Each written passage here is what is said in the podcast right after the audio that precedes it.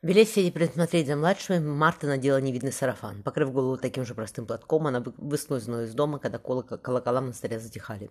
В избах вдували огонь, на Красной площади торговцы складывали товар.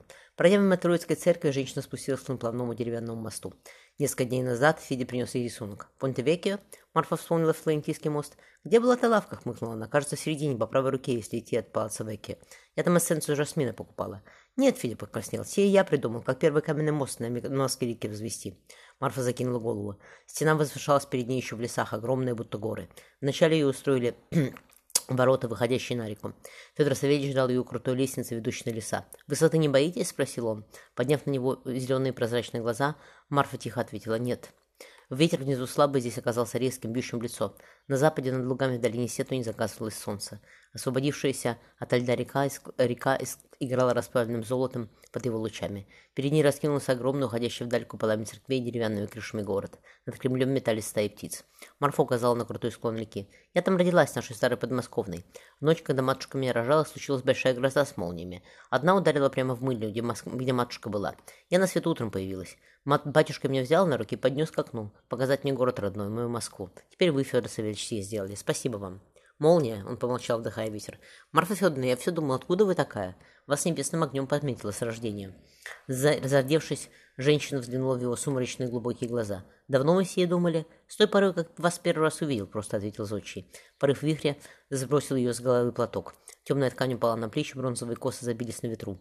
Она приподнялась на цыпочках. «Знаете, Федор Савельевич, как сие, когда огонь внутри, но нельзя выпустить его? Дотла сгореть можно. Я уже сколько сгораю, Марфа». Его губы оказались совсем рядом. Марфа рассмеялась. «Надежные леса у вас, Федор Савельевич?» «Сии леса я строил, и сын твой. Мы все надежно делаем». Он поцеловал Марфу, так как она их думала, долго и сладко, оторвав от грубных деревянных досок, держа на весу. Марфа выдохнула. «Так бы не уходила отсюда. Иди ко мне». Федор притянул ее еще ближе. «Холодно ночью, а костер здесь не развести». Между поцелуями Марфа замерла. «Тут сверху всех святых на кулишках живешь?» Федя мне говорил. «Я там и не бываю, счастье мое». Зодчий поцеловал тонкие пальцы. «Я здесь ночую с рабочими». Марфа потела щекой его плечо. «Можешь завтра зайдешь? Зайдешь домой завтра после обеда? Ненадолго». Она вскинула бровь. «Я хочу надолго». Федор обнял ее. «Пожалуйста, Марфа. Завтра» прошептала женщина, целуя его. Спустившись вниз, завязав платок, Марфа помахала оставшемуся на, лицах, на лицах Федору. Посмотрев вслед ее стройной спине, он потер руками лицо.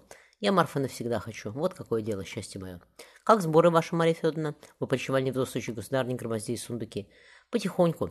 Бледное лицо под черным платом немного зарумянилось. Благодарение Господу, что дали нам спокойно ложиться. Она, Марья Федоровна подценила голос, кричала, чтобы духа ее в Кремле не было. Прошли времена, что она царствовала, теперь я царица. Деток все нет у них. Она, может, посему и злобствует.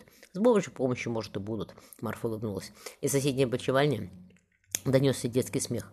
Митька высунул голову в дверь. Глядя на женщину ореховыми красивыми глазами, мальчик зачистил. «Петя Кошу нашел. Еще двух его нет», — ахнула Марфа. «А говорит так как хорошо, Марья Федоровна». Царица кивнула. «Под Рождество!» — стал болтать. «Так и не остановить его. Иди сюда, сыночек, и Петеньку позови». «Петя!» — крикнул Митька. «Мама, иди!» Петенька появился на пороге, держа белого котенка, страдальчески свесившего голову. «Коша!» — восторженно сказал ребенок. «Кошу хочу!» Марфа вздохнула. «Поиграй здесь, милый. У нас на выдвижнике котят достанет». Забравшись на колени к матери, Митенька приник головой к ее опашению. Как Иван Васильевич представился, Марья Федоровна перекрестилась. Отлучила его, она погладила сына по темным волосам. «Все одно, молоко пропало мне тогда». «Папа на небе», — взвинул Митька. «У ангелов». Марья Федоровна покачала сына. «Господи, как оно будет выглядеть еще?» Митеньки его удел дают, палаты нам строят, а все одно страшно мне, Марфа Федоровна. Случись что, как я его защищу? Сирота мне, сыру... сирота ведь сыночек мой. Она крепче прижала к себе ребенка. Марфа внимательно посмотрела в серо-синие, ровно грозовая туча глаза женщины. «Да к мои, Марья Федоровна», — ответила Марфа. «Тоже сироты все. Федосия замужем, остальные на мне.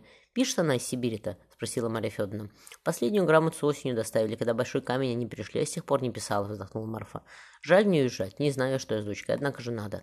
Петенька прикорнул на ковре рядом со спящим котенком. Вздохшущая государь предложила. «Марфа Федоровна, оставайся у меня со мной на трапезу. Только стол у меня вдовий, простой, не без сути».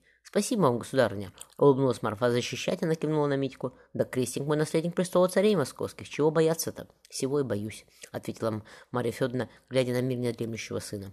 Едва не устроились за столом, как низкая дверь отворилась. В палату вошла царица Ирина Федоровна. Обе женщины, поднявшись поясно, поклонились государне. «Что вы не бойко сбираетесь, Марья Федоровна?»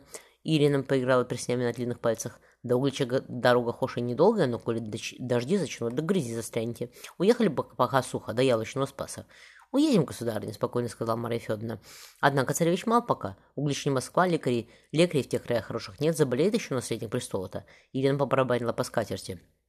Коли что с царевичем, храни его Господь, приключиться, ты всем виновата будешь, Мария. Иначе ты на следующий день взденешь. Благодари еще, что сейчас тебя не постигли. Опекуну его так уже ответят. Опекуны? Тихо спросила Мария Федоровна. Государем Иваном Васильевичем да предвидит Господь его душу, Ирина прикрестилась, назначенные и Регенским советом утвержденные. Красивые губы сжались в тонкую черту. Взглянув на склоненную голову Марфу, царица спросила. «Вы тоже до яблочного спасаю жерти, бояр, не с детками вашими?» «Да, государь, кивнула Марфа. «Младший мопетника вырос. Можно его без опаски морем вести». «А, — безразлично ответила Ирина Федоровна. Царица, не попрощавшись, вышла. Марфа проводила глазами прямую спину в опошении золототканой парчи. «Давайте ближних боярней позовем, дабы со стола убрали», — заметила она. «Я про травы расскажу, а вы записывайте». «Спасибо», — Марья Федоровна погладила мягкую руку Марфы.